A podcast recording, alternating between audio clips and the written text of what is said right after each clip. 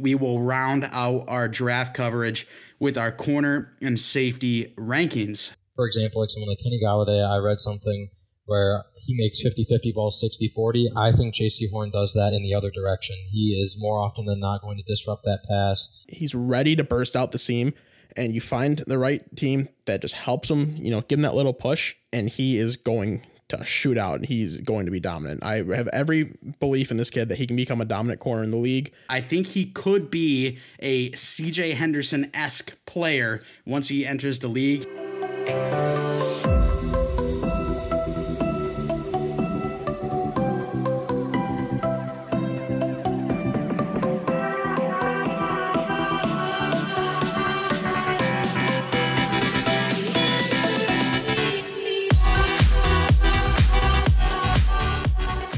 Welcome to the WNP podcast. I'm your host, Mike Mitchelson, and joining me today, as always, my co-host Chase Crawshaw. Chase, how you doing? I'm doing pretty swell, if you can believe it or not. We were recording super late compared to normal. A little weird, kind of looking outside and seeing pitch black because I always leave my blinds open in this window. So it's a little weird, but I'm chilling. That's good. And special guest, Alec King. Alec, glad to have you on the show. How you doing? I'm doing great. Happy to be back yet again. It's awesome. And yeah, like Chase mentioned, we're recording a little bit late. It's Wednesday night, coming up around 10 15 p.m. And we decided, hey, let's crack out some beer. So, boys, what are you drinking? Alec, I'll start with you. I am drinking a pre-made Moscow Mule in a can. Pretty pretty fire. Very nice. Very good. And Chase, you? So I'm trying out this this new uh, little thing that I never had before. I bought them a while ago, kind of forgot about them, and found them underneath my desk. It's a Bacardi lemon and lemonade real rum cocktail. It's in a in a little like tall kind of skinny can, kind of like what you'd see a seltzer in, and it's it's not bad. Um, I like the like original taste, but the kind of the aftertaste after I, I swallowed it's been sitting in my mouth for 30 seconds. It's a little weird.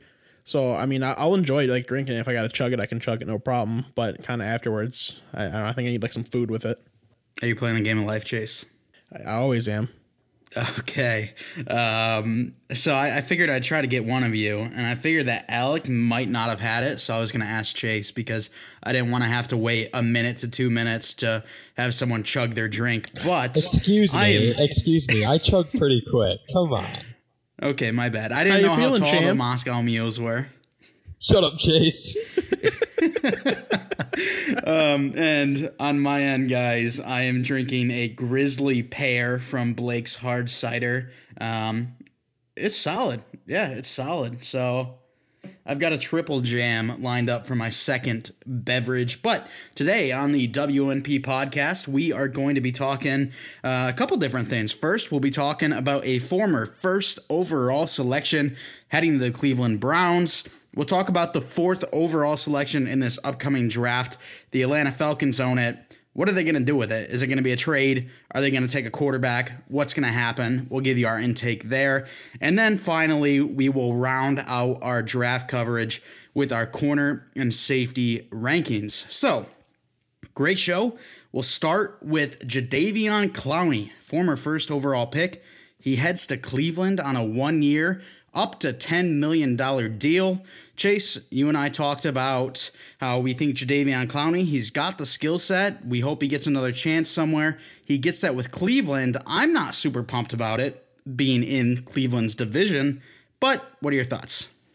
I mean, I think it makes a lot of sense. So obviously, you got Myles Garrett there. He's going to demand the number one attention, the number one offensive lineman on the other team, and you got Jadeveon Clowney who can kind of you know work work in the uh, not the secondary is the right word, but he, he can kind of be the second piece there. You know, kind of what they were hoping for in Houston, but with him and JJ Watt didn't really work out. But he's going into a new scheme, a new coach, and a, a defense that I think is kind of more suited for him than what we got with the Titans. So I think he's got a real opportunity to have some success here. I, I hope I see him break out. I mean, I'm not a fan of any team in this division, so if he does great, good for him. I won't impact me anyway. You. Whatever.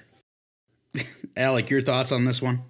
Um, I think honestly, it's the perfect scenario for him. Um, I think that the scheme that they run is going to be great because I already think that Cleveland has a top, I'd say top eight defense in the NFL. And like Chase said, they're going to be like most most of the offensive linemen are going, they're going to be double teaming Myles Garrett, meaning that Clowney's going to be facing a lot of uh, uh, like single coverage on him and stuff. So I think he'll have a solid year. Yeah, absolutely. And two first overall selections on both edges. That's going to be pretty powerful. And then adding to the secondary like they did during free agency as well. That defense should be primed for a really big year. And the Browns, I I don't see how they don't end up in the playoffs. Don't see how they couldn't make a good push in the playoffs. Obviously, I'm not a big Baker guy, and it seems like a lot of betting sites out there aren't huge Baker guys either. Because I know Fox Sports Bet they only have the Browns at nine and a half wins. With this addition with Clowney, you would think that'd be more, right? Yeah, it feels a little low to me, honestly. I thought it was low before Clowney, but I feel like you, you can't just completely like give him a whole other win just because you sign a guy like Clowney who hasn't really been an exclamation mark on any defense pretty much in his entire career. But overall, I, I still do think it's low. Yes, very true. Well, let's talk about the fourth overall selection now, guys. We've got our mock draft coming up next week, the 100th episode special. Uh, it's going to be very fun. None of us own Atlanta's number four overall pick, so we can freely talk about it. Um, we might be giving Chris ideas. Not sure if he's going to be able to have time to listen to this before we do the mock draft this weekend. But if you guys are the Falcons, what are you doing with that pick? Are you looking to trade it? Are you trying to get a quarterback? Are you trying to get one of the premier players at the top of the class that aren't a quarterback? What are your thoughts? If you can trade down from anywhere from pick like 13 to 19 that's kind of kind of the range I'll go with um, then you, you do that because you're going to get a tremendous haul back. You know you just look at you see what the third overall pick got and jump it up from 12 and there's going to be a good quarterback there at four regardless. So you, you can get a really good haul at that spot and you, you got to take it. The Falcons they still want to try to win with Matt Ryan as their QB and I get that because they still got some in the tank. So if you draft a guy like Fields you know you might had to sit two, three years, and uh, it's kind of wasted, honestly, on a pick that high. So trade down, get everything that you can. You can add a couple pieces that can help you now and later. My my thing with this is is if the 49ers did not trade up to three, I could see them without a doubt going a quarterback there. But now I think the best move for them is to trade down. Matt Ryan, yes, he's getting old, but he definitely still has stuff left in the tank. Like he's been throwing for 4,000 yards consistently as long as I can remember. Still have a great wide receiver room. I really think that they need to focus on defense because that was obviously their biggest struggle last year. Um, so I think it'd be silly for them to draft a quarterback this year, personally. Um, and I do think trading down would be a smart move for them. I don't know about trading all the way back into like the high teens, like Chase said. I think maybe they could trade maybe a little bit higher. I don't know. Um, but I, I think the drafting quarterback would just be silly, like I said. Yeah, I think it'd be fun to see them draft a quarterback, but I think realistically, the smart thing would be to trade back.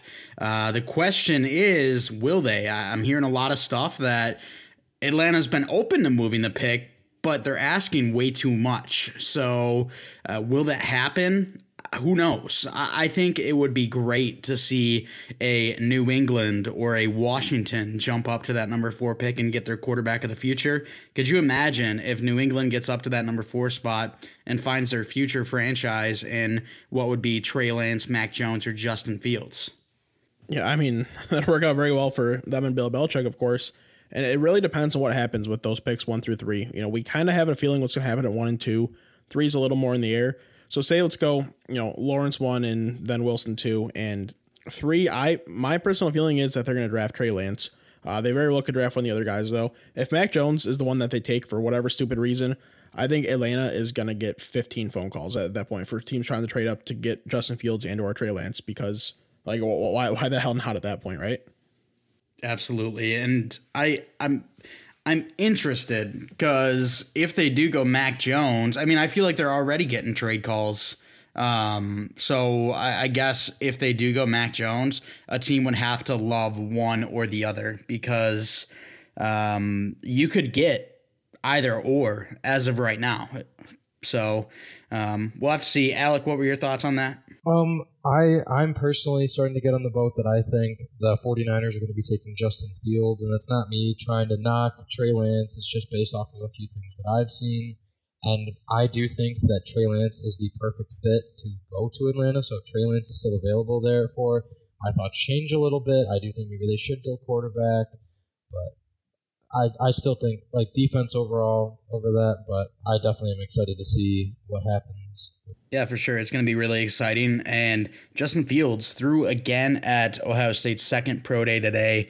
And Kyle Shanahan, he was there. So possibly looking at taking Fields with that number three overall pick. We will see. But, boys, we will now move on to our corner rankings. This is a corner class that I actually like quite a bit. Um, there's some guys with high upside, there's some guys who are very technically sound already. Um, let's let's run through our list. Alec, I'll have you go first. Go ahead one through six. Then Chase, you'll go one through six. After that, I'll follow up, and then we can get talking about the guys.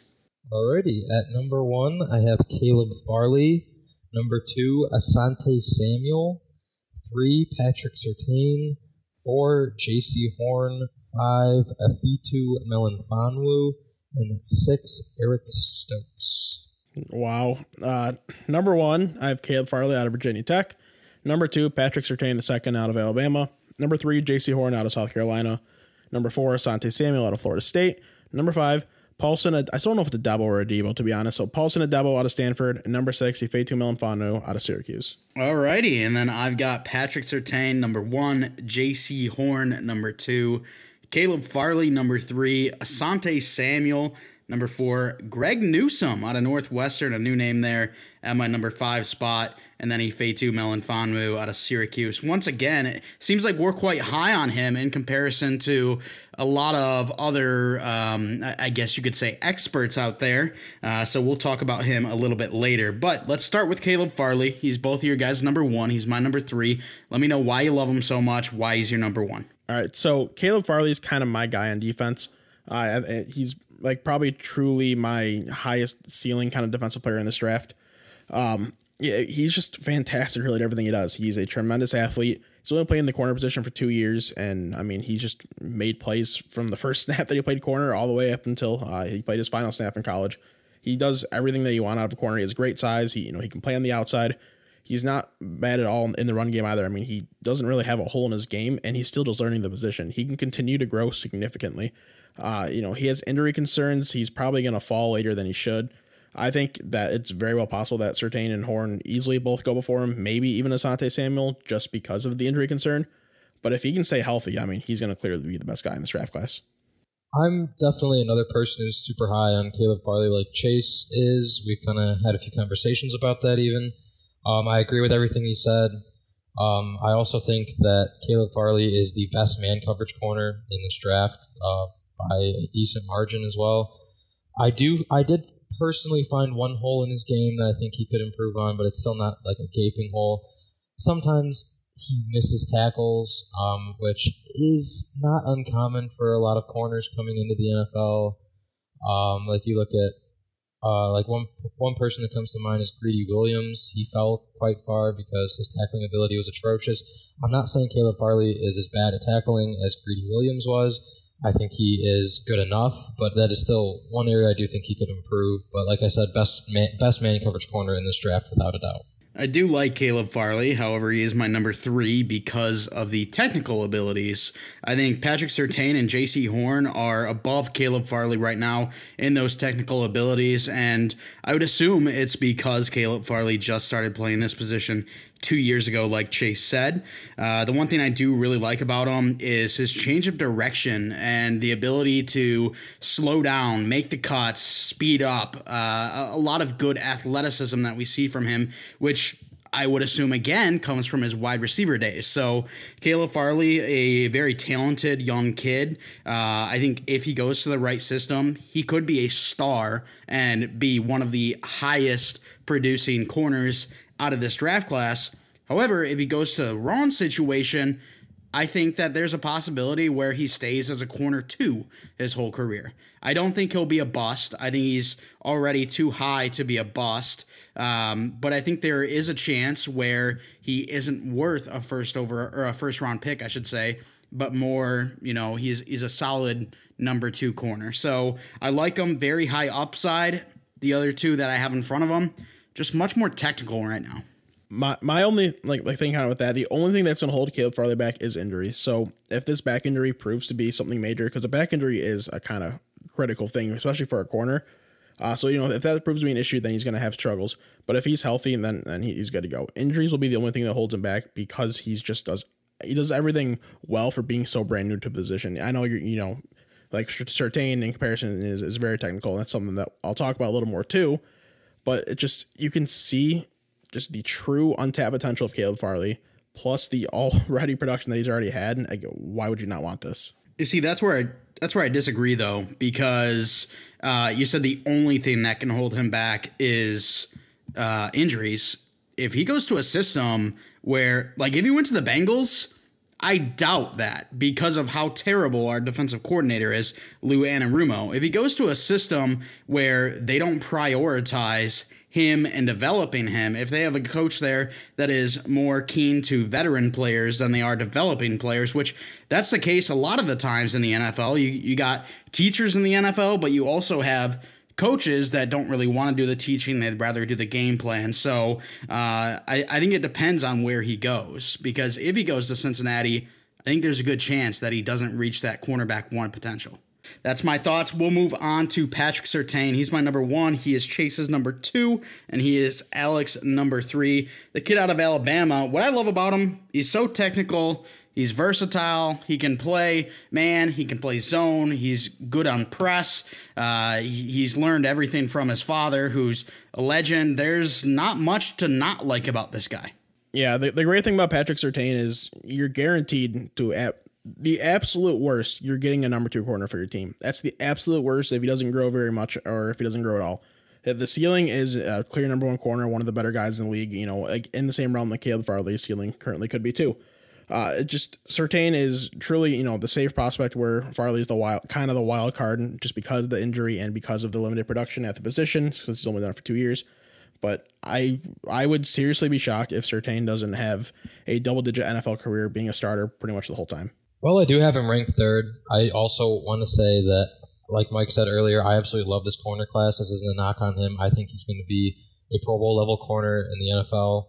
I do have one knock on his game though, is he does not he kind of lacks the downfield speed in some scenarios. I saw that there were some some of those speedy receivers that he kind of struggled to keep up with, where they could get like one or two steps on him, and he'd kind of like need bailing out from the safety up top uh, occasionally, but when it comes to like like you said, technical, uh, like being a technical corner, uh, he's the most te- technical corner in this draft. He, I, I genuinely do think that he could be an elite corner, but I think that he is more suited to play the short side of the field as opposed to, uh, like the long side. Um, but overall, great prospect. I first round pick, uh, and like I said, I think he has Pro Bowl potential. Yeah, I like Patrick Surtain a lot, and I hear the concern with his speed. Uh, he ran a 4.42 at his pro day. However, a lot of people think that's more close to a uh, high 4.4s versus low 4.5s because pro days you never really know. It's it's hand time, not laser timed. So who really knows what his true 40 is? So I get that. The one thing I do absolutely love 2020, he wasn't flagged at all in coverage. So to have a polished corner that can defend the pass and not get flagged, that's brilliant. So absolutely love that. Uh, Chase, we'll talk about Jaycee Horn next. He's your number three. He is my number two, and he's Alec. Is he on your list? Yes, he's number four. Number four. All right, perfect. Yeah. So Jaycee Horn. Um, this is this is my my guy. Like Chase talked about how Caleb Farley is is his guy. J.C. Horn is mine. Uh, this dude is awesome. He's just like he's so physical. He loves to just smoke people. He's uh, aggressive in practices and everything, and and you don't really get to see his practices very often. Um, however, I watched a little film on him, and uh, the defensive back coach for him was saying the one thing that I love the most about him is he practices every single rep like it's game time. He doesn't want to lose one thing, and you can see it in his game film. He's arguably, and I, I've seen people discuss this. Arguably the best corner in the SEC. Obviously, I go Surtain because he's my number one. But Jaycee Horn, incredible skill. I think he's more technically sound than Caleb Farley. Uh, I don't think his ceiling is as high. However, I do see him as a productive corner one, and I just I love the mentality that he brings to the game. You know, the beauty of this corner class is honestly all six of my guys that I mentioned I think can become cornerback ones, but I think my top four, yeah, I think my top four are very safe to become number ones too. So Jaycee Horn is an athletic freak, as I kind of mentioned real quick before I threw it back over to Mike. The only thing that I saw in his game that concerned me is, you know, tackling issues. I saw him a little more than I saw him at other, other corners too. You know, sometimes he just kind of be evaded. He's not he's not necessarily in the right spot all the time. So if you kind of help, you know, just work on the positioning, you know, he sounds like an intense dude who's willing to work. So he sounds like he's willing to learn. So just help improve on positioning a little bit in the tackling technique, and he'll be just fine, and he'll become a star. I agree with pretty much everything Chase said and Mike. Honestly, um, I think that he is amazing at contesting catches. Like when it's just when it's single coverage, him against the receiver. Uh, like you hear a lot of times, like for example, like someone like Kenny Golladay. I read something where he makes 50-50 balls 60-40. I think Jaycee Horn does that in the other direction. He is more often than not going to disrupt that pass, knock the ball down, prevent the receiver from catching it or uh, being in a good position to catch it. Uh, but I also have similar uh, worries like Chase um, had with his tackling ability. I do like that sometimes he will, you know, kind of drop the hammer, get that big hit, but sometimes I think he overcommits to trying to get that big hit and will occasionally miss the tackle or uh, just, you know, kind of get juked out or just, like Chase said, evaded. Um, but great coverage guy for sure. That's very interesting because when watching film, I was more concerned about Farley's tackling than I was Jaycee Horn's tackling. So, see, uh, I agree with that, but okay. uh, I agree with that. Um, but I, I, like I said earlier, I do think Caleb Farley is still the best man corner, and that's kind of why I have him ranked so high. Like literally, my, my top four, honestly, they're all like super, super, super close. There's no none that like extremely stands out over another person. Gotcha. Makes sense. Well, um, oh, also, I don't remember if I said it earlier with Caleb Farley. Uh, whenever I watched him, like just the way he plays and he moves, kind of funky. Like I don't know if you guys saw that. Like not saying that in a bad way, but like just in comparison to the other guys, it looked a little little funky to me, and I don't really know how to describe it other than that. Um, he obviously makes it work because he's a very good corner, and I have him at my number three. But uh, did you guys see that at all, or did you guys think that his movements looked basically the same as the other guys you watched? I personally think he still plays corner like a receiver sometimes, and that's not necessarily a bad thing because you know that he uh, like has been on the other side of the ball and knows like can anticipate those routes. I do admit that he de- he definitely does look a little abnormal, especially compared to a lot of these other guys. Um, but he makes it work, and he, no matter how he moves, no matter what he does, I still think he's elite, an elite level corner. Yeah, 100% agreed. You know, I'm going to compare it to a hockey player, a hockey prospect, someone who still hasn't seen NHL time, but he will see it uh, coming up pretty soon. So Bobby Brink coming into the NHL, uh, this guy was a first round pick for me based on pure talent, but he was an ugly skater. Like he skated, you know, his like in terms of his like speed and acceleration, everything was the same as every like every as every average player. No no issue at all. But it just looked really weird. Like it, it just it was kind of ugly to look at. Kind of like Cam Newton throwing the ball. It's just really ugly to look at. You just don't enjoy watching it. But he's already quickly become, you know, one of the better prospects outside of the NHL, and he's become dominant and you know Cam Newton went went on to win MVP and had you know a great tremendous season even though he threw the ball so funky. So even if there is some movement issues, it's nothing to be concerned about. Absolutely. Well, guys, let's move on to our next guy. This will be Asante Samuel out of Florida State. Alex number two, Chase and mine number four. Alec, what do you love about him? All right. Well, first, I'm going to start by saying I actually had him ranked fourth originally. Um, but then Mike made a comment about him in our group chat, and I was like, you know what? I'm going to go watch a little bit more film, and that is what boosted him to number two. Well, he is a little shorter. I think he's like 5'10, 185, so he's kind of a smaller guy, but he has out, absolutely outstanding coverage ability. I personally, in film, rarely saw receivers getting much, if any, separation from him and you'd think a guy that small compared to some of these other guys would not be a great tackler. That is just not the case with Asante Samuel. He tackles and hits like he is three inches taller and 20 pounds heavier. The one issue is, is while he is great at staying with a receiver and not letting them get separation, sometimes he can't play the ball. He's not going to get those picks and he will disrupt, but he's not going to get those like necessarily pass deflections. He can prevent a receiver from catching the ball just with pure coverage alone.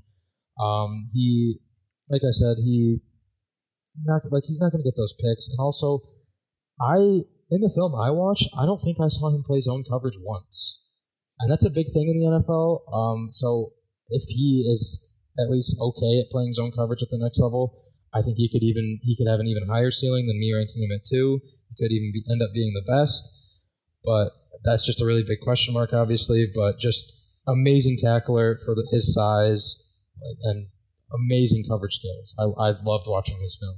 Chase? Alex just took my main point right from me uh, with my one knock on him about the zone coverage. So first, I'll, you know, I'll start with kind of kind of right off what he said with his size. You know, it's it's a smaller corner, and sometimes you see smaller corners struggle on the outside but it won't be the case. I mean, he he just he knows the game too well, and he's too smart to have any struggles.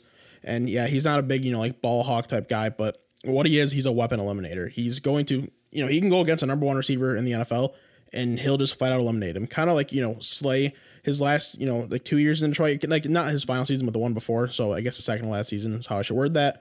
Um, he was one of the least targeted, you know, corners in the league because he just always shut down whoever the receiver was. It didn't matter. And I think Asante Samuel can offer the same type of thing. You know, when it comes to the zone coverage, I didn't see very much either. So I kind of read into this to, to figure out why this is the case. Uh, apparently, Florida State they just run pretty much zero zone. They they'll do it here and there, but it's extremely rare. You know, he has like low double digits total zone snaps in college. Based on what I saw, I'm not too worried about it. I think he'll be all right. You know, he just seems like too smart of a dude and too much of a of a like a weapon eliminator that he would have those struggles. So it's just really about refining his skills and overcoming that size, which I think he does already anyway. Yeah, and Alec mentioned that I texted the group chat and said something about him. Well, uh, it was along the lines of if you don't have Asante Samuel in your top six, I'm going to take you to school. You can call me Mr. Bus Driver because I will take you to school because I love this kid. Uh, he's a bulldog. Like he, he's a dude that is just aggressive as all hell, even though he doesn't have the biggest frame. Uh, sitting, I think he's around 5'10", 180 ish. Um, so he's not huge, but he can really do it all. And I see a lot of people saying, "Oh, he's just a slot corner." Uh, I don't think he's just a slot corner, but if he is a slot corner at the next level, he could be the best damn slot corner out there.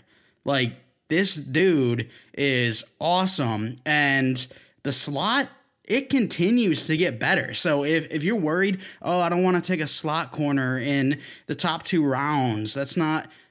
Look at all the slot wide receivers out there. Tyler Boyd, Chris Godwin. There's a lot, a lot of guys out there that are just awesome. And hell, even look at this. Let's look at our top four wide receivers. Jerry, or uh, not Jerry Jeudy, excuse me, Ja'Marr Chase, could you see him playing in the slot at all? Sure, I could see him playing in the slot. I think that he's more of a perimeter, but could he line up there? Absolutely. Jaylen Waddle? Yeah, I think he could play in the slot. DeVonta Smith? Yeah, for sure. Rashod Bateman? Yeah. There's a lot of guys here that don't have the prototypical size of, you know, a 6'4, 230 speed demon like Megatron that are really good players and could see a lot of time in the slot. So I think if you bring in Asante Samuel, he can eliminate that slot wide receiver. And I, I just love the mentality. I, I, always talk about mentality. That's a huge thing for me and when I grade prospects. Um, and who doesn't love a guy who's 5'10 that can lay the absolute boomstick? So love Asante Samuel. Can't say enough about him. 100%. Agreed. Alrighty, let's move on to. Uh, ooh, I, I guess we'll go with Ifeatu Melifonwu. Alec, you have him as your number five, right? Yes. And then Chase and I both have him as our number six. And then we've got three guys that we don't have in common. So we'll start with Ifeatu Melifonwu out of Syracuse, younger brother of Obi Melifonwu. What do you guys like about him? Is it his just ungodly frame and natural gifted ability of speed and strength and everything. I don't know what it is about this family. They are just athletic freaks. Like you Greek look gods, at some dude. of them got some of them like you look at him and uh, Obi, it's just it's nuts. So it's not obviously it's not just about his physical traits because Obi Melifonwu hasn't been much in the NFL but I think that E2, however you say it, I think he is going to be even better than, like, substantially better than Obi. Uh, I love him, like, on, especially on the line. He plays with such quickness, but still, like, with that great size. He's so fluid. I love watching his movements. He, it's, it's just so quick. Also, an amazing tackler, amazing zone corner. He's good enough in man coverage, definitely more of a zone type of guy kind of big knock I have on him is he is not good at anticipating routes. I saw him. I did see him kind of consistently losing uh, the receiver on double moves, and he'd get beat, so they get a couple steps on him. But uh, other than that, it's hard to find a hole in his game. Which I mean, yeah, that is a pretty big hole. But if he can kind of learn more of the, that like NFL route tree, like understand what a receiver's going to do, uh, I think he could definitely be a number one corner eventually. I do think that he is more of a project piece than a lot of these other guys, but I definitely think he has the tools to do it. Yeah, so Ifeatu should not be compared to his brother, honestly. Uh, sure, you know, you can compare him in terms of athleticism, but they're kind of different players. So, like Obi, you know, he's a little bigger dude uh, and was probably maybe even a little more athletic than Ifeatu, but he just never had like all the tools. He offered scheme versatility, but he didn't offer elite level at any of the positions. He was just you know, he kind of just had some profiling of just being another guy at corner or another guy at safety, and it's kind of what he's become. Whereas Ifeatu, you know, you could play him at safety, and I think he could be really good. But I truly think he's best at the corner position. You know, he has those those great athletic tools, as I mentioned, and he seems like he just has the you know overall the right abilities. You know, he, he's a good tackler. He finds himself in position, you know, like fairly well. It's obviously it, definitely could be improved on, um, but like he just does it a lot better than Obi did, and I'm really not too concerned about it you know, corners they they kind of take time in the NFL anyway. So if you're gonna bank on a dude, you might as well bank on a guy like this in the second, third round. Yeah, and I agree with what you guys are saying. How sometimes he doesn't engulf the wide receiver that he's covering, and I think that's just because of his speed and his size. He can let a guy get past him two, three, four, even five yards and he's going to catch up to him because he's got that long speed. Um, the one thing that I'm a little bit concerned with Melon Melifonwu is he doesn't love physicality. He doesn't embrace physicality. He's not going to be a guy on the line smoking that wide receiver right off the jump and trying to play super hard press. He's not a guy that is super physical. And uh, if he was, I think he might be my number one. But because he's not, he's my number six. He's more of a smooth hip, really good speed uh, guy that I think needs a little bit more help in the technical abilities. However, if he can get that, he could be a ball hawk corner. Not a physical corner, but if you're a ball hawk corner, it can't be bad. So a guy that I really like, I loved Obi. Uh, obviously, he didn't really pan out, so I'm hoping Ifeatu does. And the difference between Ifeatu and Obi, like Chase said, um, Ifeatu actually has the tape that shows he's an NFL player, where Obi his tape really didn't come with NFL player potential. It was really his combine that lit him up. But we'll move on now. Chase, we'll talk about your guy first. You had Adebo or uh, Adebo, right? On your uh, um, number five? Yes, sir. Paulson Adebo out of Stanford. So here's the thing with Adebo. Uh, he's probably going to end up a day three pick or a very late day two pick, but I probably lean towards day three. But I would take him as early as the second round, to be honest, watching him play.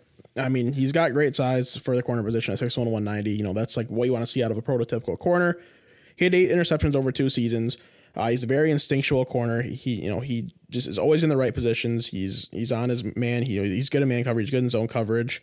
Uh, it's really just about furthering his development of the skills because you still, you know, you see some breakdowns, you see some holes here and there. You know, he's not some just elite level prospect, but he's just he's ready to burst out the seam and you find the right team that just helps him, you know, give him that little push, and he is going to shoot out and he's going to be dominant. I have every belief in this kid that he can become a dominant corner in the league. Um, I really just hope he ends up in the right spot. Very interesting. Alec, your thoughts on the Debo? Um, I definitely I like him. He's one of my two honorable mentions, and the funny thing is, my other honorable honorable mention happens to be Mike's fifth ranked. Um, but the big reason why I did not have him ranked higher is because of one specific game. It was obviously he didn't play last season, the season before. I don't know who the receiver was, but there was a receiver on Central Florida where he was just getting absolutely demolished. Like he could not cover this guy, and it's I, I the, the, the funny thing is I looked up the guy's name. He's such a nobody. I have I don't remember it. I don't know who it was. So the, just the fact that some random nobody guy on Central Florida absolutely took this kid to school made me kind of down on him a little bit.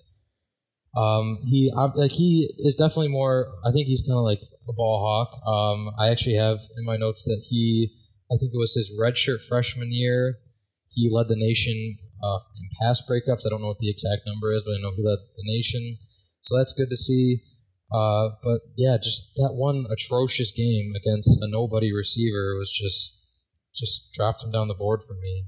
Okay, and uh, Adebo, I think that he is awesome in zone coverage. I think he's got awesome um, ball playability to be able to locate the ball, intercept the ball. Um, and I think that could even translate to a good free safety. So uh, I do like him. I think that he could play multiple positions if he doesn't find uh, his home in a zone coverage defense that will utilize him as a zone coverage corner, then maybe if he is in a man coverage defense, he can play that free safety role. But I think he's good. Uh, I don't think he's as good as some of the others that I have on my list. That's why he's not here. See, like that, that that's fair. You know, I'm I'm kind of a, alone in this take. You know, I, have seen other people that have him ranked a little bit higher than consensus, but you know, not not too many. He's someone I'm really hoping that the Lions take. I, I think that kind of you know what what's been preached and what they're going to be doing coming up. I think he could have a chance to you know find some great success here and you know be just a great one-two combination with Okudah. So you know hopefully wherever he goes, whether it be the Lions or not, he just gets that opportunity because if he gets it, I think he can run away with it. Absolutely. Well, before we get to Eric Stokes, Alex number six. Let's hit up my number five, and this is Greg Newsome out of Northwestern. Uh, the reason I love Newsome is he makes the game look super easy. Uh, he's not a big physical guy. He's kind of like Ifeatu Melifonwu, where he doesn't really have that physicality. He's more of a, co- uh, a coverage corner. He's going to look to bat the ball away to intercept the ball. He's not going to be the best tackler, and that's why he's at my number five. He's not uh, higher up because he does lack some of that physicality, some of that tackling ability. However, his speed, the way he can flip his hips, the, the smoothness of his game. I absolutely love it. I think he could be a CJ Henderson esque player once he enters the league. If you know really anything at all uh, about CJ Henderson, he came in as the number two corner last year, and he kind of proved that he was the number one guy over Jeff Okudah at that current point because he was just better in uh, coverage. Where Okudah, he kind of struggled there, even though he's got some more natural ability ability in the tackling and all of that. So Greg Newsome just a really good coverage corner that makes everything look super smooth and he's got the speed so that's why i love him so much so I hate counting on injuries in the NFL, like in prospects, but sometimes you just got to do it. And Greg Newsome is, you know, he's that case. He's never played a full season in college. He, he's a dude that keeps getting hurt. So it's a little worrisome. It, it kind of, you know, knocked him down for me a little bit in terms of draft grade. You know, he's a late second, early third round type guy for me. Uh, he's worth taking a shot on because if he can stay healthy, I think, yeah, he can have a good impact. But regardless, even if he does stay healthy, I think my guys above him, he's my number one I mentioned, by the way. But the six guys above him, I think are just guaranteed, like necessarily guaranteed, but like show to have better ceilings than him. Okay, Alex. I agree to an extent with what Chase is saying. Uh, other than the fact that he doesn't necessarily have as high of a ceiling as some of these other guys. Newsome was originally ranked my six, um, but the more tape I started watching, I don't see that speed that you're saying. I think like he had a solid forty time, but I think he plays slow. Sometimes, sometimes. Like, all right, off the line, he's quick at the hips. Uh, he's fluid there but like downfield speed, I don't know. Like it looks like it looks like he's sometimes. Uh, I don't know how I'm trying to like word this. Like because it, does look like it's easy, but sometimes it looks like he is in an absolute full sprint and still not keeping up with, with some guys sometimes. And when it comes to coverage, I think he's great. I love him, but I, I think he does play a little bit slower than you were saying. Maybe that I'm just seeing it a little bit different, and also you know injury concerns if he didn't have those injury concerns, I think I'd have him definitely ranked six or even five. But I don't know. Like just like I said, speed is kind of a question mark for me. Yeah, and with those injury concerns, I wish we could have seen a little bit more out of him because obviously he was having a great game against Ohio State. However, he wasn't able to finish the game against Ohio State this past season. Um, I didn't see the speed uh, factor. Uh, I, I, can watch some more and let you know. Um, but I will say, if you're going to the next level and you're a good corner, um, if you're going to be paired up against a guy like a Tyreek Hill who's got insane speed, there's always going to be a safety over the top to help you there because no team is dumb enough to not double team a guy who's got immense amount of speed like Tyreek Hill. But uh, let's move on here to Eric Stokes. Um, Eric Stokes out of Georgia. Alec, he's your number six. Why is that? He is my number six because I loved watching his film. I love kind of a gritty style corner, and he's always like he's one of those kind of kind of guys who's gonna like kind of get a little bit handsy with a receiver going down the field, and I love that because I think it definitely it disrupts route running a little bit, and I I, I, definitely enjoy that. Um, he has solid size, I like it. Um, and one thing that I think people are a little bit down on him is he's a little bit slow off the line, and I definitely did see that. But I think if even if he loses that half a step, I think he makes up for it with that like I said, like being a little bit handsy. And in the NFL, I think that's going to be more of a problem than it was in college because obviously they're not as lenient on letting the players play. Sometimes they're going to be, um, you know, calling that flag uh, if you're kind of like. Uh, this is going to be a weird way to put it, but playing patty cake like ten yards down the field, you know. Um, but I I like that he plays aggressive and he's always getting in the receiver's face. Uh, so that's pretty much why I have him up there. So he he's a guy that if you're if you want to if you really like him you can take a chance on him like third round but I would wait till day three honestly personally. Uh, he's he's fine to me.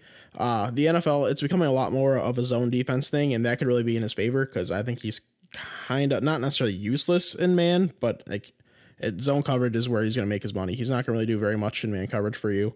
Uh, it, it's just, it's kind of ugly watching honestly for me. I I didn't see enough in him to you know warrant putting him here. He's not even an honorable mention for me. Uh, but he's a guy that is, I guess, worth taking a shot on. Maybe you can work out the man stuff, and then he can be useful in zone for you. I definitely do think he kind of profiles as more of a nickel corner, but I think that he could eventually become better. But if he is a nickel corner, he's going to be a top tier nickel corner. Like he's going to come out and do exactly what you want out of a nickel corner. And I know it's weird having a guy who it, I'm saying is probably going to profile as a nickel corner in my top six, but I don't. I just I loved watching his tape, and I love I love aggressiveness. Yeah, and Stokes, he's really fast, which is awesome. Uh, so if he is able to uh, learn a little bit more of the technical abilities, then who knows? He could be an awesome corner. But personally, I think his counterpart in Tyson Campbell is a little bit better than him. I think the aggressiveness can lead to over aggressiveness, where he gets flags. He gets flagged, and um, you never want to see that. And then I also think that he struggles a little bit in the um, run game. I, I don't think yeah. he's necessarily the greatest tackler against the running back. All right, well, let's move on to safeties here. Alec can go first, then Chase. Alrighty. Number one, I have Jevon Holland. Number two, Hamza. I'm going to butcher this. Nasir. Hazma. Ha, Ham, or Hazma, my bad. Hazma Naz, Nazar, Nazar Rildine. I'm going to go with that. Number three, Ar'Darius Washington. Number four, Jacoby Stevens. And number five, Trevon Moehrig. I mean, I want to say good for you, Alec, but like I don't want to applaud that list. Um, number one, Trevon Moehrig out of TCU. Number two, Jevon Holland out of Oregon. Number three, Hassan Nasirildeen. I think I, I can't say it either. Out of Florida State. Number four, Richie Grant out of UCF, and number five, Jacoby Stevens out of LSU. All right, and then I go Trevon Moehrig out of TCU, Jamar Johnson out of Indiana, Richie Grant out of UCF, Andre Cisco out of Syracuse, and Tyree Gillespie out of Missouri. I will say, real quick before we start, Jevon Holland, he would be on my list, as well as Elijah Molden out of Washington. They would both be on my list. However, I don't really know where they profile at the next level. Those two kind of being up in the air on where they pan out in the NFL, what position. I don't have them on either list. However, if they were on my safety list, Molden would sit number three, Jevon Holland would sit number five. Whereas if they're on my corner list, um, Molden would sit four, and Jevon Holland would sit six. So hopefully that made sense. But again, I'm not going to be having them on my list because of that reason. Where do they project? But let's start here. Um, boy, oh boy, uh, some different lists here. Let's start with Trevon Moehrig because he is my number one, Chase's number one, Alex number five. Um, Chase, do you want to hear Alex take first, or do you want to just go? I mean, I I, I want I want to just go. I'd want to hear it first normally, but like, I, I just I can't I can't see this happening. So I, I just want to start off just talking about why.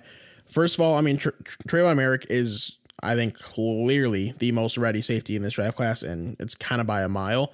Uh, he, he's going to be able to come in and, and you know like play le- legitimate snaps for you and not have any issue. He's still got to work on his you know his whole run game and working on refining the rest of his tools. But I mean, you know, I, I think he's great in coverage. You know, he is a ball hawk at the safety position, and it's fun to see. So as he continues, you know, that, that run game, uh, developing that, he's just going to become a much better player. Uh, I wouldn't take him in the first round. None of these safeties are first round guys for me. Uh, but I, I do think Trevon Moehrig is like the one dude who's truly ready. Yeah, I agree. Trevon Moehrig is my number one. I think he is worth a first round pick. Uh, I think he's incredibly versatile. I think that he can support the run. He can also cover. I think he really does it all. Um, I don't think any of the guys in this draft class could be true free safeties like Jessie Bates. Uh, however, Trevon Moehrig, he still has very good coverage ability. My thing is, I had him ranked one. I always do an initial list just based on reading, but then when I watch film, I adjust it. I do have to admit that I think he is he is the most pro ready, but because this safety class is so meh, I went with um, I think I went with ceiling for my rankings as opposed to straight up pro ready. I personally do not. I with the film I watched, I do not think that he is going to be much of any, if any, support in the run. He may disrupt the running back a little bit, but he he's 6'2", 210, and can can't tackle someone who's like three inches shorter than him. And I do have to admit he has great coverage skills for a safety, but I think that profiles him more in like a nickel corner type because he's not. I don't see him being that like safety that's going to assist in the run. I think he's he's going to be a lot of help over top with a lot of these, like like like say a slower corner. He'll like help out that way. Um, and he does he sees the field well. Uh, can has decent play recognition, but I don't see the tackling. I don't see the ability to help disrupt the run game. Like interesting. All right, well, let's move on to our second guy and our second guy will be Jevon Holland out of Oregon. I talked about why he's not on my list, but Alec, why do you have him as your number one and then Chase your number two? I have him at number one because I think that he is one of the most high IQ, or not one of, I think he is the most high IQ safety in this draft. I watch him play and he he sees the field so well. He always knows where the ball is, no matter what. Now, his coverage ability is not as good as Moehrig or however you say his last name. I think I'm saying it different than you guys. Um, but it's it's still decent enough. He can be that help over top, but he's always he's consistently disrupting the run up the middle and on the edges. He like I said, he always knows where the ball is. I was seeing like a lot, him playing against play action. He consistently knew if it was a pass or a run. He would not be fooled by any play action plays, and I just loved seeing that in him. I think if he can improve his coverage skills a little bit against some of these bigger or more speedy guys, uh, he could definitely be a very so- solid starting safety for a team. Uh, but like I said, I'm going based on like I think ceiling and upside if they can like work out the kinks. Uh, I I loved watching his uh, tape honestly. Yeah, so here's the thing for me, Jevon Holland coming into the season, uh, you know, like prior, like I should say, following last season, you know, he was my number one safety in, in this like class, and he was an easy first round pick for me, slam dunk, one of the better defensive players in my opinion. Uh, sitting out, you know, I, it, it kind of hurt his case. I thought he was someone who I liked a lot of what he saw, but I still wanted more. So I thought he was going to be able, you know, to come in. He was going to get tremendous playing time in Oregon, of course, and they're going to use him anywhere that they can because he's just got enough flexibility, enough talent to be used. So he's going to come in. He, you know, he's, he's going to get this play time, and he's really going to show these improvements that we wanted over the season, or over the offseason, excuse me. But he didn't play, so we didn't get to see it. So it kind of hurt his grades. So you could only go off what we previously saw. And honestly, he's just he looks like he's just lacking enough speed to you know come in and immediately be a just like true kind of like starting borderline dominant type safety. Uh, if he improved on his speed in the offseason, I think his upside is just tremendous and he could easily be the best safety in his class. Uh, but if not, he's gonna have to, you know, continue to refine his technical abilities. If he's gonna be that same type of speed, he's just got to find different ways to, you know, kind of beat guys. And I think he can do that, which is why I have him at number two. But it's kind of disappointing because I really wanted him to be my top guy. Yeah, and he is a guy that has good versatility, whether he's going to play slot or safety at that next position or at the next level. Um, he played safety a majority of the time in his freshman year, played slot majority of the time in 2019. Uh, the reason he would be at number five for me, if I did include him in this list, which I, I didn't, would be because he kind of doesn't, when it comes to athleticism, he doesn't have that super special trait. He doesn't have the super speed. He doesn't have the the strength, the punch in the mouth physicality, and that kind of dropped him a little bit lower than other safeties that are on my list. But let's move on to our next guy. Um, I think it'd be what the kid out of Florida State. Yeah. Or one of you guys can go. I don't have him on my list. I have him here because I think he is the best tackler out of any safety that I watched, hands down he is the type of guy who's like he like Mike likes to say, drop the boomstick. And he is the type of tackler that he's not going to give up that extra yard. And well, that does kind of profile more to linebacker. And honestly, I have in my notes that he kind of does profile as a linebacker um, because he's a great tackler, better in the run than in coverage. Because he did struggle a little bit. Um, I was reading that he struggled a bit in coverage at the Senior Bowl. Um, but he is also another like one of those guys like Jevon Holland that can diagnose a play really well, sees the field really well, and just great tackler. He's also a little bit slow, but um, like I, I, I am, I've talked about it on previous podcasts. Of, like when we were talking about defensive guys, I love a good tackler, and just watching this guy wrap up, hit those, hit those running backs, and stop them dead in their tracks. I just love seeing that. Yeah. So here, here's what Hosma is to me. He is the poor man's Jeremiah Owusu-Koramoah, who is already kind of a poor man's uh, Simmons, or what the, what the hell's his name? Isaiah, Isaiah Simmons. Simmons. Jeez, I don't know why I couldn't remember his first name. Um, but yeah, so he's this kind of guy, you know, he's got tremendous size. Uh, I, I have 6'3, 213. I think that was his um, senior bowl measurements. So he's a guy that you're going to want to use him as safety. You're going to want to use him as a blitzing defensive back. You're going to even use him in linebacker packages sometimes. Um, you got to be creative with him because if you're creative with him and you're willing to kind of you know work around his lack of just true I think number one ability at one specific position and just kind of using him in the right situational like positions, then he's, he's gonna be great. He's gonna be fantastic. He's gonna be a relatively cheap price for that kind of player. But the thing is, NFL defenses they are not very creative. Uh, you know, where maybe we're starting to see it more and more. We got some younger guys coming in at the coaching positions, which kind of helps with that creativity. But you know, we, we saw Isaiah Simmons, for example, just he was just useless most of the season in Arizona when he was a high draft pick, someone that should have been used all over the place, and he just really wasn't. So I kind of worry that's going to happen with Hosma too.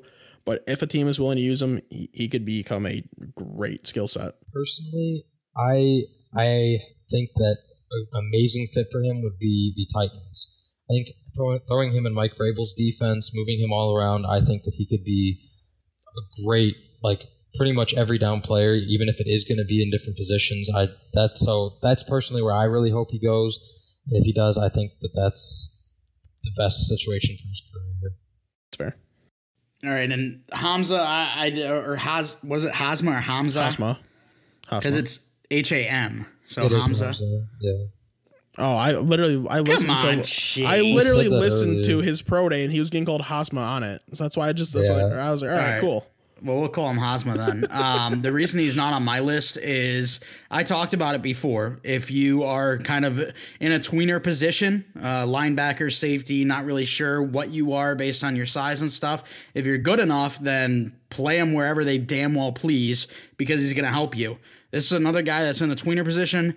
However, I don't think that he is good enough to be played at a multiple variety of positions. I think he's best positioned as a safety. I think he's got the smarts. I don't think he's got the speed for it. Um, I, I hope that he pans out, but for me, I don't really see that ceiling. I don't see him being a number one safety. And with that being said, uh, I guess we can just move on, unless you guys want to say something about that. Nope. I, I understand. All right, let's talk about Richie Grant next because I know he's on multiple lists. I don't know if he's on all three. Chase, I know you have him at where four, Yep. and Alec, do you have him at all? I do not. He is, but he is my first honorable mention. Okay, well, Chase, let's talk about him. He's my number three. He's your number four. Um, this is just a guy for me that when I was watching tape, he just constantly made plays. He was always around the ball and he would always get the job done, whether it was in the run game, in the pass game. I think he was better in coverage than he is in the run game, but just for some reason, his number was always standing out to me. He was always making plays. Yeah, so the buzzword of the safety group, in my opinion, honestly, is versatility. Uh, like really, all these guys I have ranked are versatile guys that I think you could use in different positions, which is what kind of hurts their grades for me because I really want guys to be like true, uh, you know, at one position in the NFL. Unless they're just a ridiculous talent, then you can use them in different spots. You know, that's perfectly fine. But for you know, for the most part, there's not many guys that can do that. So having this kind of versatility, it really is a knock on you. And Richie Grant, you know, he, he's good in coverage, and you know, I see him make plays too. But I just I don't know if he can just truly profile as like a true safety because I think you're gonna maybe need to use him in some cornerback positions too. Uh, you know, which is fine and dandy. If you can use it the right way, he can be a productive player. But I just think it also kind of limits his ceiling. I agree with what Chase said, and like I said, my list is based on ceiling, and Chase pretty much hit it on the tee. While he does do a lot of things very well, um, I don't think that he is going to be elite in any aspect, or even be close to, or even have the possibility at that. Um, I do have to say that watching his tape, I did enjoy seeing that he he's definitely the type of guy he always is trying to be involved in the play, no matter what. He tries he He's always moving, plays to the whistle, that type of guy, but he's just not like exciting in one specific aspect. Yeah, and the one thing about this safety class as a whole is there's only three guys that I have that I could see them potentially being elite safeties. However, I think realistically, the chance of them getting there, like one max, in my opinion. But um, that's how I see it. So yeah, that's my thought. Uh, let's talk about Jamar Johnson now. He's my number two. Um, I, I, feel like I've waited long enough. Sorry, boys. Uh, guy out of Indiana. I love Jamar Johnson. Uh, I think that he has great acceleration. He doesn't have long speed, so I don't think he can be a true free safety. But his coverage abilities are spectacular. He's got great acceleration, like I said before. Uh, I think he is really good when it comes to blitzing the tack or blitzing the passer. Uh, he's just a guy that I kind of fell in love with. He kind of reminded me of Jeremy Chinn, and I remember texting Chase about him. I'm like, "Have you done Jamar Johnson yet? Have you have you graded Jamar Johnson yet?" And he's like, "No, I haven't, but I will." And I'm like, "He's got Jeremy Chinn written all over the place for me." So obviously, you didn't see that Chase. He's not on your list, but he's a guy that I absolutely love. Yeah, so I've got him in my honorable mentions. He's my number two honorable mention. And I do want to bring up my one, like my number one honorable mention, just like very quickly at the end of it all. Uh, but re- regardless, you know, like, like I think he's good. I think he could be a good player. I just I don't think he does anything dynamic enough. Where I don't I don't know if he can be like your guy that you trust. Uh, I think he might be better off on a rotation. You know, like what the Lions with Will Harris this year. They used him in rotation, even though he was just, you know, absolutely terrible. Jamar Johnson could be a, a good player who used in rotation and can be a core special teamer for you. That's kind of what I saw. I have him as my number two honorable or number three honorable mention. I'm sorry. Um, and I like him. Uh, I I don't personally see the Jeremy Chinn thing. I love Jeremy Chinn. I think Mike knows that. We've talked about him before. My big knock on him is he doesn't necessarily have that like high IQ or play recognition that you're looking for in a safety, and at least I'm looking for in a safety. And he he has decent like even though he isn't super fast, he has good range and like especially when like, when it's sideline to sideline, I like I think he does that well. But when it's actually like when it comes to like moving downfield, I don't think he possesses that ability necessarily. Um, I definitely agree with Chase. More of a rotational guy than you know the kind of guy that you want every down or even like eighty percent snap. Very interesting, uh, especially the IQ thing. Um, when I was watching him, I saw a lot of times he was messing with the quarterback's head, and I would recommend, um, if you haven't already, uh, to watch the Ohio State tape with him because there were so many times that he was disguising what he was actually doing to Justin Fields, and it led to two interceptions by him. Uh, I think that he plays a lot of mind games, and that's another reason why I love them so much. You guys know that I love getting in people's heads, whether it be uh, we're playing basketball and I get in your head, or I'm beating Chase and Chel on Xbox. Either way, I'm getting in your head. happens. That's my main goal. Yeah. uh, When's the last time you beat me in Chel? Probably the last time we played. Yeah, because you're too afraid to play me. Hey, Chase, remember when I beat you in Chel?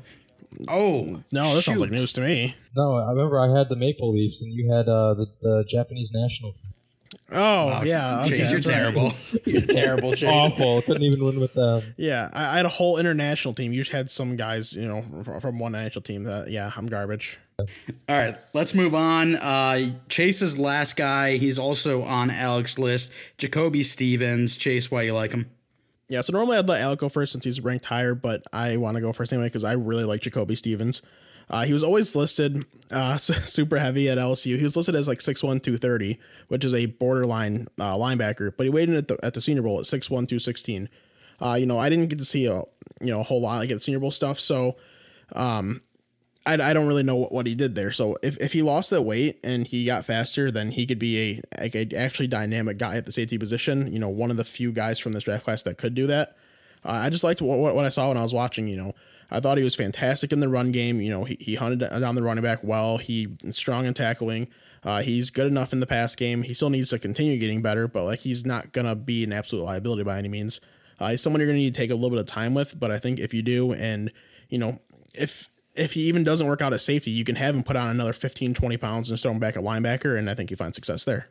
My thing with him is Mike said he's really big on mentality. I absolutely love Jacoby Stevens' mentality. I think he was 100% the leader of the LSU defense. And I just loved watching him play and loved watching him. I felt like he was the one running the defense. And he, I think that if he does end up being a starter, he has uh, kind of like captain mentality. And my biggest knock on him, the reason I didn't have him ranked higher is because of the speed issue and because of the weight issue. So, but if he really did take off about 15 pounds and could maybe lose another like five to 10 and improve that speed, I agree with Chase that he could be a very dynamic and startable, strong safety in the NFL. Um, and he's he's definitely profiled as more of a run defending safety uh, as opposed to coverage, mainly because of that speed. But he is definitely great uh, at like run defending. Yeah, and I think that's the key to his success is a team has to play him similar to how Kam Chancellor played. Yes. Um, if they can do that, that would be awesome. However, the reason he's not on my list is because he lacks that speed. He also kind of lacks the instincts as well when it comes to the coverage game. Uh, I just feel like I don't think liability is the word to use for him. And Chase said he's not a liability. I, I don't think it'd be liability, like I said, the word to use. But in the next level, if he is to be used in coverage, I think he's going to get burned quite a few times. So I think if you can find the right scheme for him, kind of play a zone scheme where he's going to be around the line of scrimmage more often, then he could find some success. That's fair. All right, let's now move on to my number four uh, before we hit up Alex, last guy. Uh, and this is Andre Cisco out of Syracuse.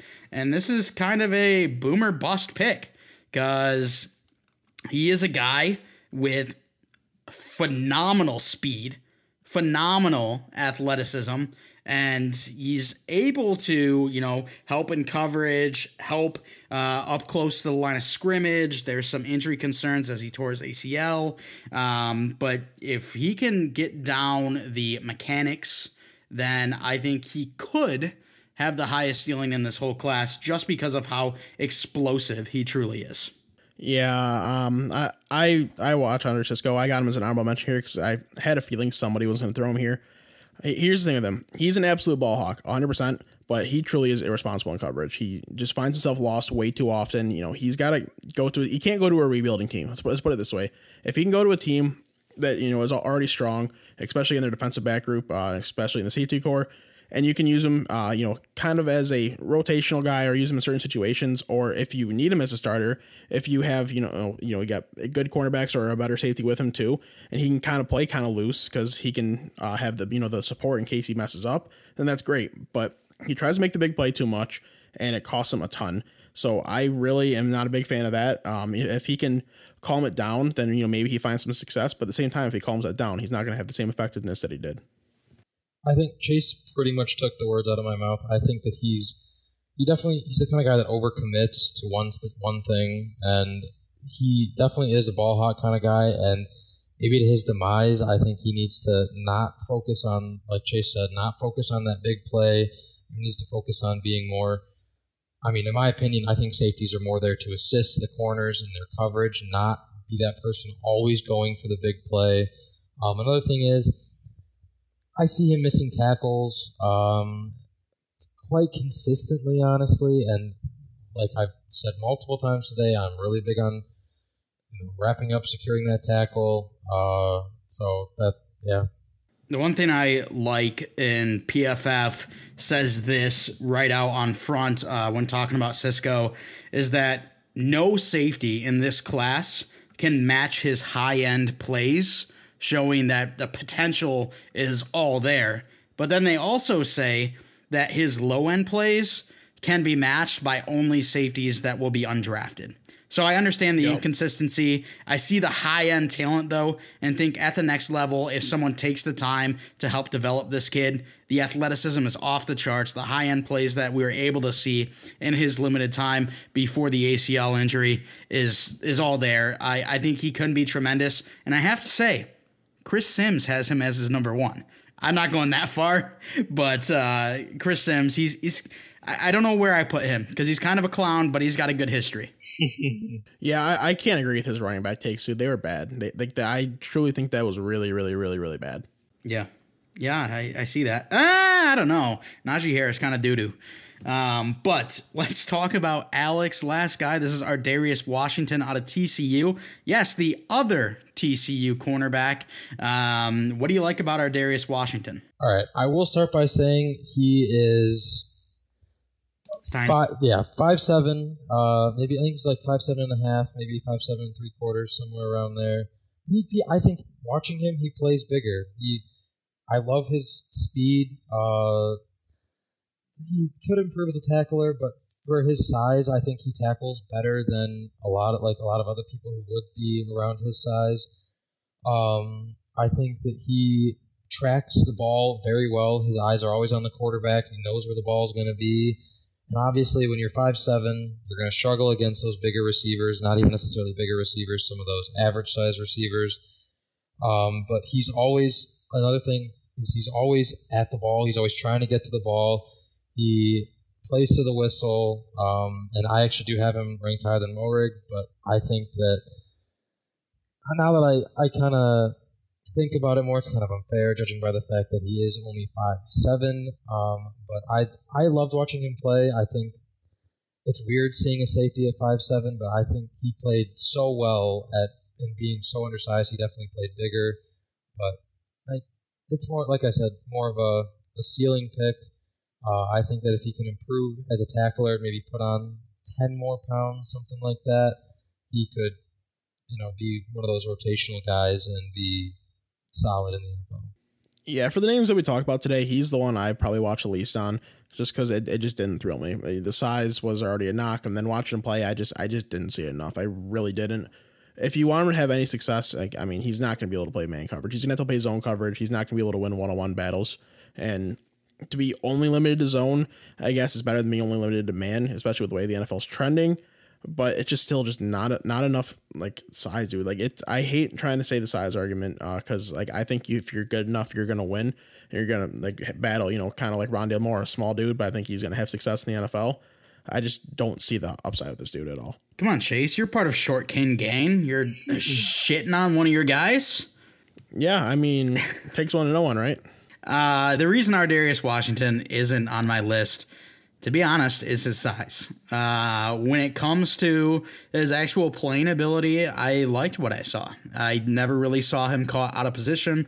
I think he's one of the more instinctive safeties in this class. I think he's pretty good, actually. Um, I'm just concerned about his size. And I know some people were saying, well, Honey Badger came out at five eight, so what's the big deal? Uh, the big deal is they're different type of prospects. Honey Badger is way better in when it, in terms of being a prospect, I thought he was way better coming out. Uh, he also had a lot of physicality to him, where I don't necessarily see that with Ar'Darius Washington. But uh, I I do think that there is some upside. I'm not like Chase. I'm not going to totally write him off, but I think that uh, the size could be his downfall at the next level. But we'll move on to my last guy, and then Chase. I know you said you wanted to do an honorable mention. We'll, we'll fly through these two guys really quickly here, trying to end the show here. Tyree Gillespie is my last guy out of Missouri. Uh, I thought he was just awesome around the line of scrimmage. Uh, he stopped Najee Harris multiple times at like the two yard line. He's got that aggressive factor. He can lay the boomstick. He's got a great mentality. Uh, he's also solid. Eh, he's he's decent, I'll say, in the coverage aspect. Um, but I think, like we were talking about previously, if he can play like a Kam Chancellor type role, I love that for him. He's got enough speed to be able to, even if he's playing high safety, he can come down and attack the quarterback. I think he's awesome. Yeah, I don't think he has like number one safety ability. Uh, he could be someone if you need him to play because there's injuries or whatever, like he can go in and do a serviceable enough job. He's not gonna, you know, like embarrass you or anything, but he's not gonna make enough plays where you're gonna want to keep him in. But on special teams, I mean, I think he's going to be a dude. And you need special teams players. Special teams players are worth drafting. You know, it happens every year. You draft guys that turn into special teams players.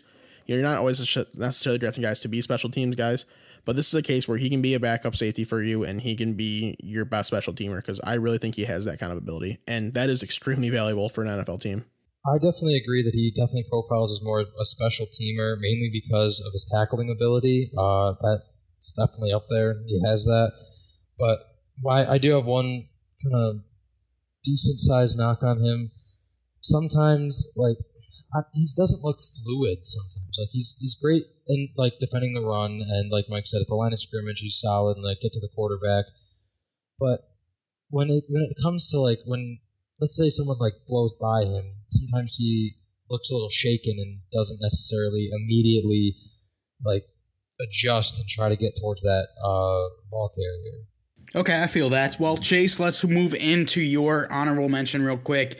Um, make it quick. Make it real quick, Chase. Yeah, real quick. I, it it's super quick, and it's a name that like should have been mentioned in defensive backs. You know, coming into the season, if it wasn't for his horrible play, and that is Shaun Wade. And you know, I think a team needs uh. to draft him, and they need to move him to safety. He played corner, and, and, he did horrible when he played as a safety. You know, as as a I don't remember he's true freshman, redshirt freshman, whatever it was. Like he when he played safety, he played really well, and that's what was kind of promising. And people thought he had the size and the intangibles to play corner but apparently he just wasn't good enough. If you move him to safety, he had the success there previously. I think a team can take the time and he can end up being an impactful player. Yeah, he got beat so often this past season. I I I think if someone mentioned him in their list, I would have trashed on him more than uh, you know, been in support of him because he was bad this year.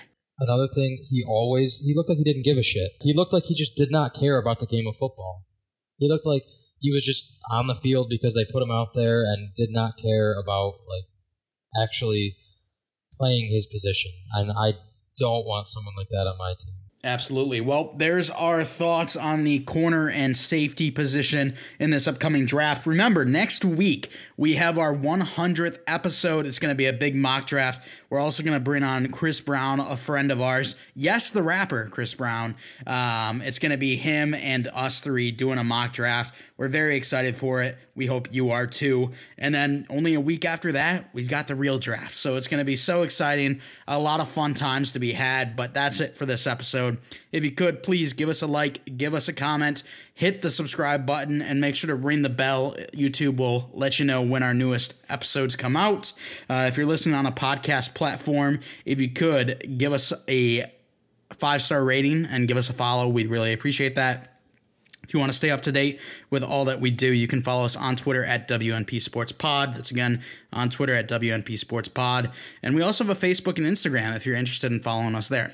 Thanks so much for stopping out and taking a listen. As always, we're not professionals.